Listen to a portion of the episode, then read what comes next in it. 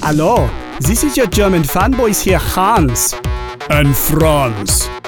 And we're here to talk about the next episode of Good Thrill Hunting, And we are going to talk about Sibir Brands.